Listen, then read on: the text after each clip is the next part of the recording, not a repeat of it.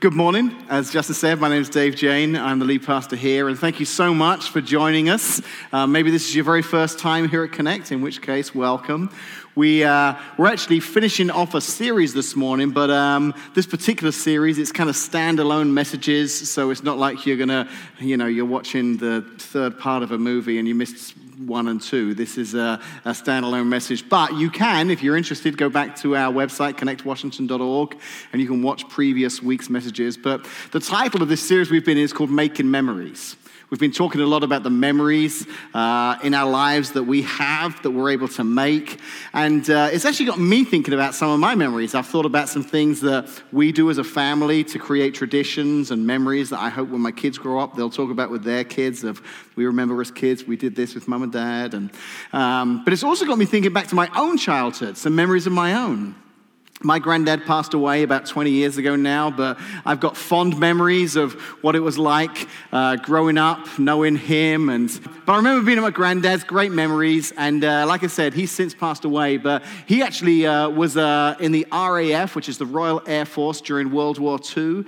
Uh, he flew in uh, these big planes called Lancaster bombers in bombing raids over Europe. And um, he, he, was, he sat in the cockpit. He was the guy that kind of took log of everything that went on on these missions. And after he passed away, uh, I got to keep his wash kit. So, this is what the military issued him when he was in the RAF. It's this wash kit. Uh, it's a pretty simple thing. There's a comb, a razor. I think this was where he put his toothbrush, a little mirror, and a clothes brush. And I think these things were like for talcum powder, we called it in England, or baby powder went in here. So, um, the crazy thing is, this really isn't worth an awful lot. I mean, you could buy everything that's in here for probably under 20 bucks. Um, and even as an antique, I'm not sure that it has a huge amount of value, but it's incredibly valuable to me. Because keepsakes aren't based on their own worth, they're based on what they mean to us. Which actually, if you stop and think about it right now this morning, it's kind of crazy because there could be some things in your life right now, in your house right now, that you consider kind of junk or worthless that one day, many years to come, your kids or your grandkids could hold on to because that will become a keepsake, something that they'll remember you by. I was thinking about it in my context. For me, what, what would that be? Maybe it would be one of my favorite tea mugs that I've got with my kids' pictures on. Those are my favorite mugs. Maybe that's something they'll hold on to. Maybe years from now, my kids or grandkids will be looking at a plaid shirt saying, Yeah, that was my granddad's plaid shirt. He always wore plaid shirts. That's all he ever wore. Maybe it'll be a Tim McGraw CD, unopened, still in its wrapper. He says, Yeah, my dad never listened to this CD. We don't know why, but. Whatever it may be, it might be something that I now consider kind of worthless, but in years to come will have great value to whoever holds on to it because it'll be a, a keepsake, a memory. Something that will tie um, my family in the future back to me.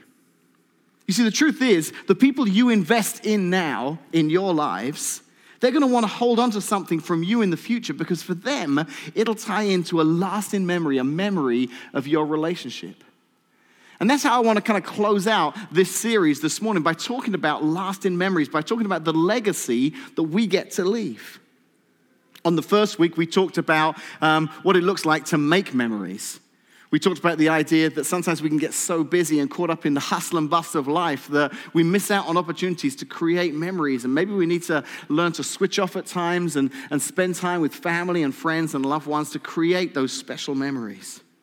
Last Sunday, we talked about the idea of healing memories, how for some of us, if we go back in our past, maybe to our, our upbringing, there, there can be some hurt, there can be some, some memories that we kind of wish didn't exist. And if we're honest, probably still have an impact on us today.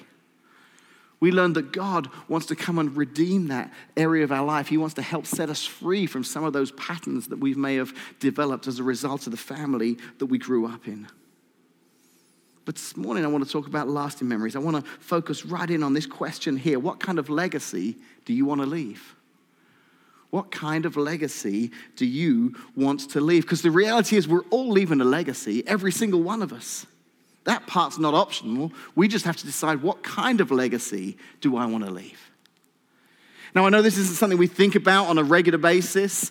Uh, next Sunday morning here at Connect, we have a baby dedication. So there'll be several families who will come, and as part of the service, we'll get to, to pray with those brand new babies. They'll be surrounded by uncles and aunts and grandparents and friends. And, and I know that for those families, next Sunday, that idea of legacy will be at the forefront of their minds because they'll be thinking, man, this, this precious child, this blank sheet of paper, what, what do I want? What legacy do I want to create for this child? But, but for you and I, now week in, week out, we don't really think about this as much, do we?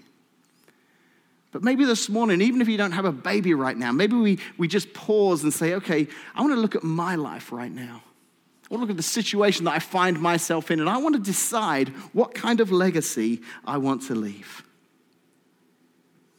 What kind of lasting memories do I want to create?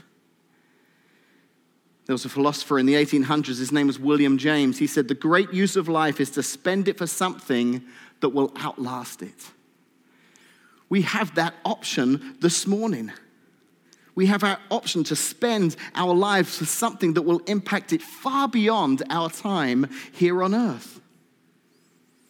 And we're going to learn this morning from one of the greatest. We're going to learn from a guy in the Bible who truly understood what legacy looked like, who truly understood the importance of, of laying down a foundation, building a legacy that will be passed on from generation to generation. In fact, we're actually going to read his very words this morning, which proves that his, his plan for a legacy worked because some of the stuff he wrote down we're still reading today. This guy's name was Paul.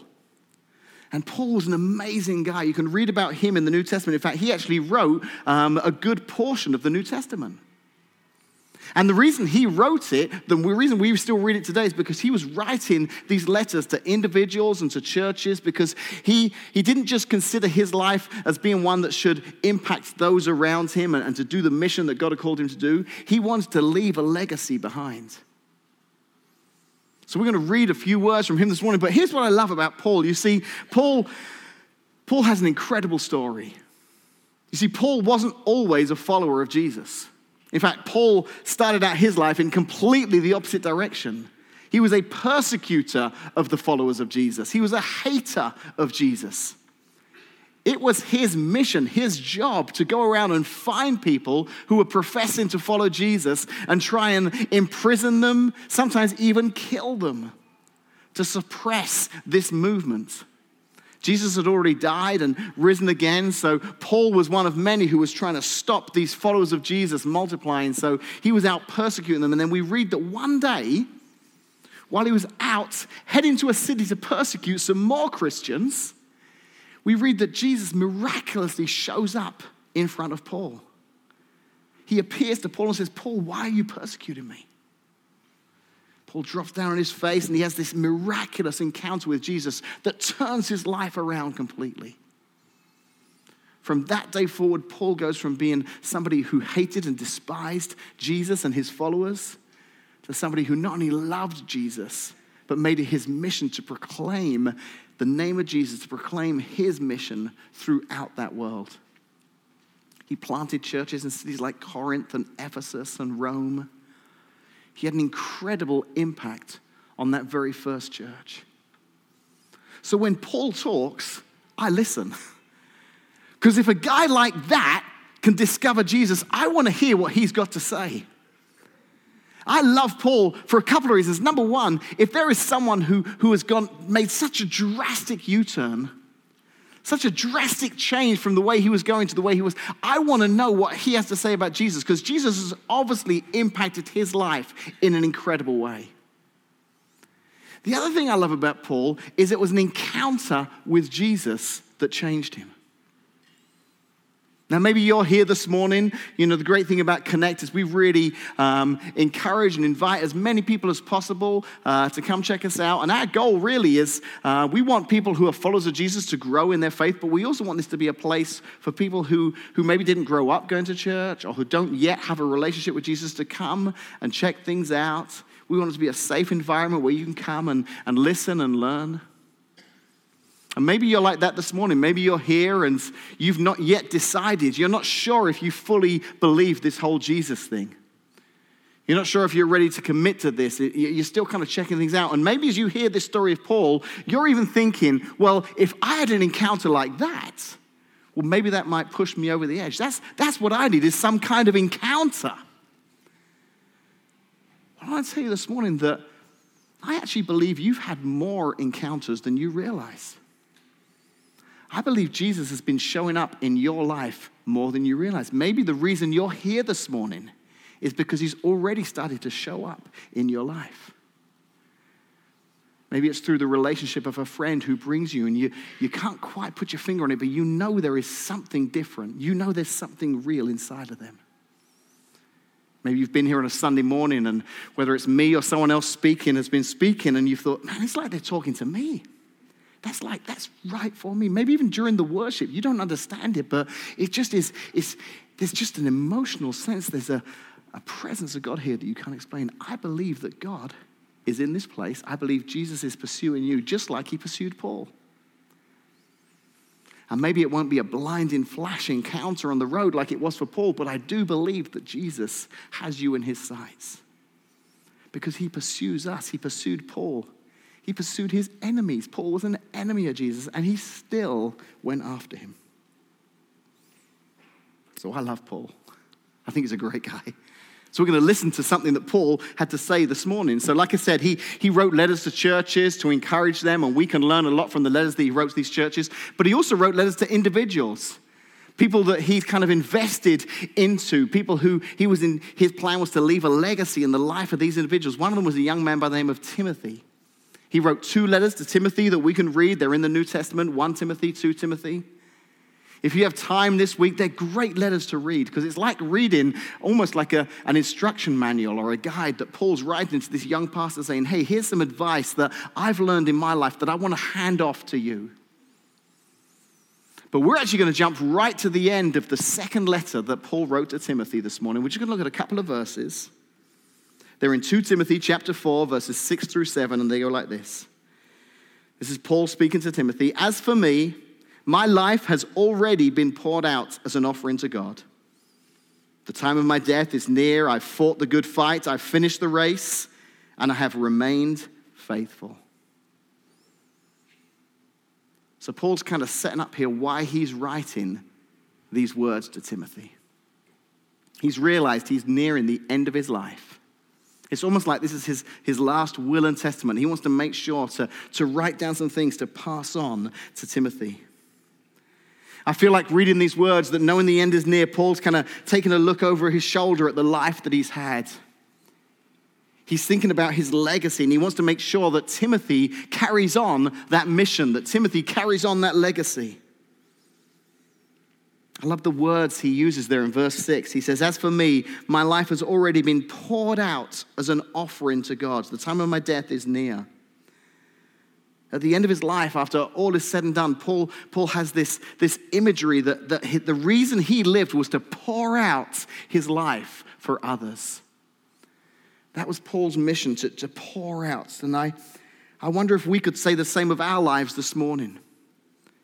How much time do we spend building up our kingdoms and our empires and working for self? Or how much time do we actually spend pouring into the lives of others, leaving a legacy? I may have told this story on a Sunday before, but um, this was years ago. I'd been in America for about three or four years, and um, I was running a ministry program that was starting to grow. And uh, this wasn't really kind of the direction I thought God had for my life, but now I can see that He's leading me, and um, this ministry program is growing. I'm starting to get excited. i have got this kind of vision that, man, I'm going to be a pretty big deal. I'm going to do some big things here for the kingdom of God. They're, they're going to know the name Dave Jane. I will speak in front of thousands. I, you know, I'm like, but God is for you, so it's all good. So, and I remember sitting in a movie theater one day and embarrassing to say, just crying my eyes out at the end of this movie because I felt like God was speaking to me through this movie. The movie was called Mr. Holland's Opus, and it's about this musician who had this dream to, to write this symphony that would make him famous. Everyone around the world would know Mr. Holland's because of his opus. And life comes along, and he has to um, kind of make ends meet, and he's getting married, has a child, so he gets a job as a teacher just to kind of pass the time, just to pay the bills until his symphony is written. But one thing leads to another, and, and he ends up teaching for about 20 or 30 years. It turns out he's a really good teacher. He has an incredible impact on the lives of these students. He sees things in them that they don't see in themselves. He encourages them. He's that teacher that right now you're thinking of in your high school or in your middle school who you're like, man, I remember that teacher. He or she was a brilliant teacher. I, will always remember the impact they had on me. That's who this teacher becomes. At the end of the movie, I'm sorry, I'm going to spoil it completely here, but um, he discovers he's losing his job. They're closing the music department. He's leaving the school, and he's at this moment where he just thinks his life has been a failure. He never got to write his symphony, he never got to perform his symphony publicly, and now he's lost the only thing he could do, and that was teaching. And as he's leaving the school, he hears this noise from the auditorium. He goes in, and the place is packed. And up on the stage, they've surprised him. These students, former students, current students, from years gone by, they all come back and they perform his symphony and they say, Mr. Opus, we are here on this stage today because of you.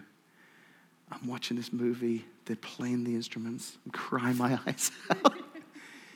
Because I felt like in that moment, God said to me, That's you. I didn't call you to be some big shot standing on the stage. I, one by one, I want you to pour yourself into the lives of others. This ministry I was running called Ace Teams, that, that was kind of the heart of the ministry, was just these young adults. I had the opportunity to, to disciple them, encourage them be a little bit like a Paul was to a Timothy. And looking back now, I can see it's been an incredible opportunity for me to leave a legacy, to pour my life into others. Paul, like Mr. Holland's, saw that his life was existing for the sake of others. That's who Paul was. That's why he felt like he'd poured himself out, because he existed for the sake of others. Then in verse 7, he goes on and adds another thought. He says, I have fought the good fight, I have finished the race, and I have remained faithful. If you read some of the other letters that Paul wrote, you'll see that he often uses sports and athletic imagery to make a point. But something I realized when I was reading this verse this week that I'd not really noticed before. He doesn't say, I, I won the fight, I won the race, I got the medal, I'm stood on the winner's podium. He simply says, I fought the fight, I finished the race, I remained faithful. Paul's kind of explaining here it's not about winning the race, it's about finishing the race. That was the legacy Paul was going to get to leave to Timothy and others and us today. What it looks like to stay faithful to finish the race. His legacy is built on a foundation of faithfulness. Think about it this way. Have you ever had a situation in your life where you just wanted to quit, but you didn't? Maybe the job wasn't going the way you wanted it. A goal you'd set for yourself just seemed too difficult to accomplish. Maybe the weight wasn't coming off as quickly as you'd hoped. It's in those moments, isn't it? In those situations when you choose not to give up. That's when faithfulness is forged. We strive to leave that legacy in our family, that legacy of faithfulness, of not giving up. Sometimes our kids get a little bit frustrated by that. I hope they grow up to see the, the power of faithfulness. Because there are times when we don't let them quit flute. or just because they're not connecting with that teacher, they're not going to change classes. We're going to work through this. because there's something about faithfulness. There's something that sometimes you don't get to learn until you've experienced some faithfulness. Billy Graham, one of the greatest preachers, followers of Jesus, I think, that's ever lived. He said this He said, The greatest legacy one can pass on to one's children and grandchildren is not money or other material things accumulated in one's life, but rather a legacy of character and faith. What would it take this morning for us to be a people who leave a legacy of faithfulness? Where do we even start with something like that? Well, I want to throw out a little idea here of how we can leave a legacy of faithfulness. And I, I had this idea for an incredible visual aid that I think is really going to help you remember this. Okay, this visual aid is going to really kind of paint the picture of faithfulness. So I'm pretty excited about this because it's a, it's a bow and arrow. So I talked to a friend of mine here at Connect, and he's a hunter, and he's got this incredible bow. This bow is like amazing. I think you could like fire an arrow about a mile with this thing. Maybe I don't know. I've never fired a bow like that before, but you know, you could shoot a deer from a long way away. I mean, this thing's incredible. So I'm going to use that this morning to illustrate this point I want to make. So if we can get my um, my bow. What do you mean insurance that says I can't have a weapon on stage? That's ridiculous. I, I can be very safe. I'm, i can look after it and do it. All right, so once I jumped off a pier and broke my ankle, but I'm, I'm sure I could still, I'm sure I could still hold up. All right, bring up whatever you've got. That's fine.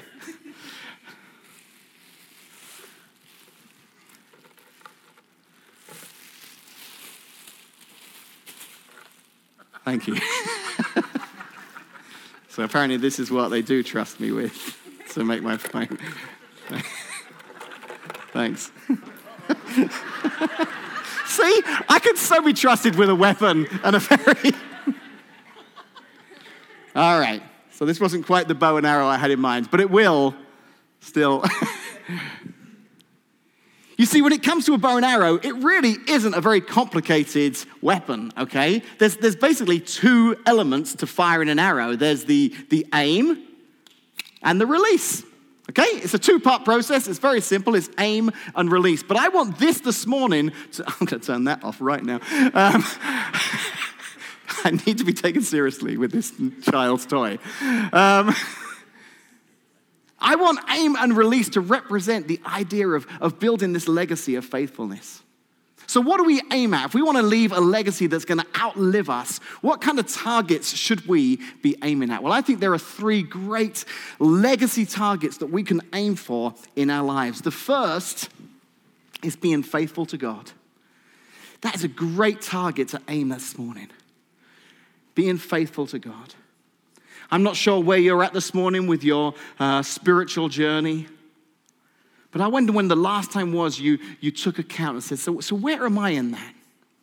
Because I believe God wants to be the center of your life. I believe He created you, He loves you. I believe He knows you better than you know yourself. I believe some of you are carrying some baggage and working through some, some struggles that God wants to just come alongside and help you set you free. But that's only going to happen if you make that choice to aim at that target. That's a legacy target. If you strive in your life to aim for the target of being faithful to God, that's a legacy you're building in the generations to come. There's another target we can aim at this morning, and that's being faithful to others being faithful to others. And here's what I mean by that, okay? I don't believe God created us to exist in a vacuum. I believe that He created us to connect with one another. In fact, I believe it so much we called our church Connect Church because I think He wants us to connect with Him, but He also wants us to connect with one another. As you grow in your faith and you connect with other followers of Jesus, there are ways that, that they can help you on your journey and you can help them. And by aiming at that target of being faithful to others, that's a legacy that you will leave not only in their lives, but in a behavior you'll pass on to your kids and their kids. The final target I think you can aim at this morning is being faithful to the mission.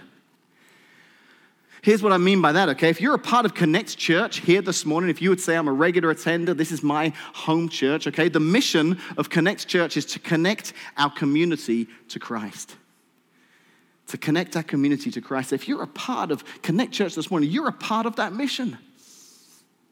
And I would ask the question this morning what are you doing to be faithful to that mission? Who is there in your life right now who doesn't yet know Jesus? Someone that you could start praying for, that you could start a conversation with, that you could invite along with you on a Sunday morning. You see, here's the thing about aiming for targets like this these are legacy targets. Being faithful to God, being faithful to others, being faithful to the mission. These are targets that if we aim for these targets in our life, they will outlive us. Maybe you're here this morning and you're working hard and you're, you're building a career or you're working for a company and you're working your way up, and, and that is awesome. Don't get me wrong, I'm not saying that we shouldn't do that. But if you're looking for that to be your legacy, let me just throw out a little word of caution here. I came to America in the mid 90s, 1994, and I'd never owned a computer before. So the very first computer I ever purchased in about 1995 was here in America. It was a Compaq computer. Okay, we got a picture of it right there. That was my very first computer. I don't remember for sure, but I think I probably bought that Compaq computer at Circuit City. Um, the great thing about this computer was I could go online, I could look up about movies and stuff, so I could figure out what video I wanted to rent from Blockbuster. Maybe you're seeing a little pattern here, okay? 20 years ago, there were some men and some women who were working very hard to leave a legacy in the empire that they were building. Son, years from now, when you hear the word Compaq computer, they're going to think of me. there are people here this morning who are thinking, what is Compaq computer? being faithful to God, being faithful to others, being faithful to the mission, those are legacy targets. Those are targets that if we'll invest into them, they will outlive us. They will last forever. So that's the first part. Those are the targets we aim for. But the second part is the release. And I want you to picture this arrow as the people in your life. Who are you releasing? When Paul wrote to Timothy, it wasn't just to give him some advice, it was to say, Timothy, my time is coming to an end. It's time for me to release you to continue on what I've begun. Who are the people in your life that you're intentionally looking to release? I had lunch this week. It was very timely, knowing that I was speaking about this this morning. I had lunch this week with a guy by the name of John King. He's the pastor of Riverside Community Church in Peoria. I've known him for 25 plus years. He's an incredible man of God, incredible pastor, huge influence in my life, such a mentor. And I said to him, You know, I'm talking about Paul and Timothy. I, you are the guy that released me. I believe that Connect is what it is. I believe that God's doing what He's doing in Washington because of what you poured into me. He's very humble. He said, Oh, I'm sure it wasn't me. I'm sure. But it was, honestly. And now, as the pastor of Connect, I get to do that. I get to give Justin, our youth pastor, the opportunity to preach on a Sunday morning. I get to speak to our staff and, and leaders here at the church, knowing that I'm getting now to pour a legacy into them. So, who, who am I releasing? Who are the arrows in my life? We're going to do something different this morning to close out here. We're going to take a moment here because I really want, as we come to the end of this series, to focus in on that, that idea of legacy in our lives. So I've left a legacy card on every one of your seats this morning. And in a moment, the band's going to come out and they're just going to start to play quietly, and we're going to bring the lights up a little bit. And there are pencils and pens. And I want you just to pause for two or three minutes. This is a private thing. We're not going to ask you to give your cards in. This is just an exercise for you to do. You can take this home, you can put it on your desk, on your fridge, you can put it um, by the side of your bed. But I want you to take a moment this morning, just in the presence of God, and there are gaps here next to faithful to God, faithful to others, faithful to the mission. Maybe there's a way you want to just write down in your card this morning God, I want to be faithful by following you, by putting you as number one in my life. I, am not going to tell you what, I mean, it, it could be in some area of your relationship with God, in being faithful to others. God, I want to make those connections. I want to get more connected with other believers. I want to be part of a Bible study. I want to join a group, whatever it might be faithful to mission. Maybe you write down the name of a friend there that you love dearly, but you know that they don't yet know Jesus. And just writing their name on that card will remind you to pray for them. Maybe look for an opportunity to invite them to church. And then on the back of the card are your arrows. Who are the people God's put in your lives? Some of you are going to write the names of your kids on there. Some of you teachers in this room or coaches are going to write the names of some kids that you teach, some kids that you coach. Some of your grandparents are already thinking about your grandkids' names because you know that you've reached that stage of life where, where you've got this wonderful opportunity to pour out, like Paul did, to look back and say, I've run the race, I've fought the fight, and I, I don't I want you to now learn from me. Those moments you get to spend with, with the kids in your life. Maybe it's even writing down Connect Kids or Connect Youth because you realize, God, I want to be a part of investing into the next generation. My kids are grown up. I don't have kids of my own yet, or I've not started a family yet, so I've got a chance that I can invest in someone else's kids. Maybe you'll write down the, the names of some other arrows on there. But take two or three minutes, and then Justin's going to come up and uh, lead us in communion and the last song.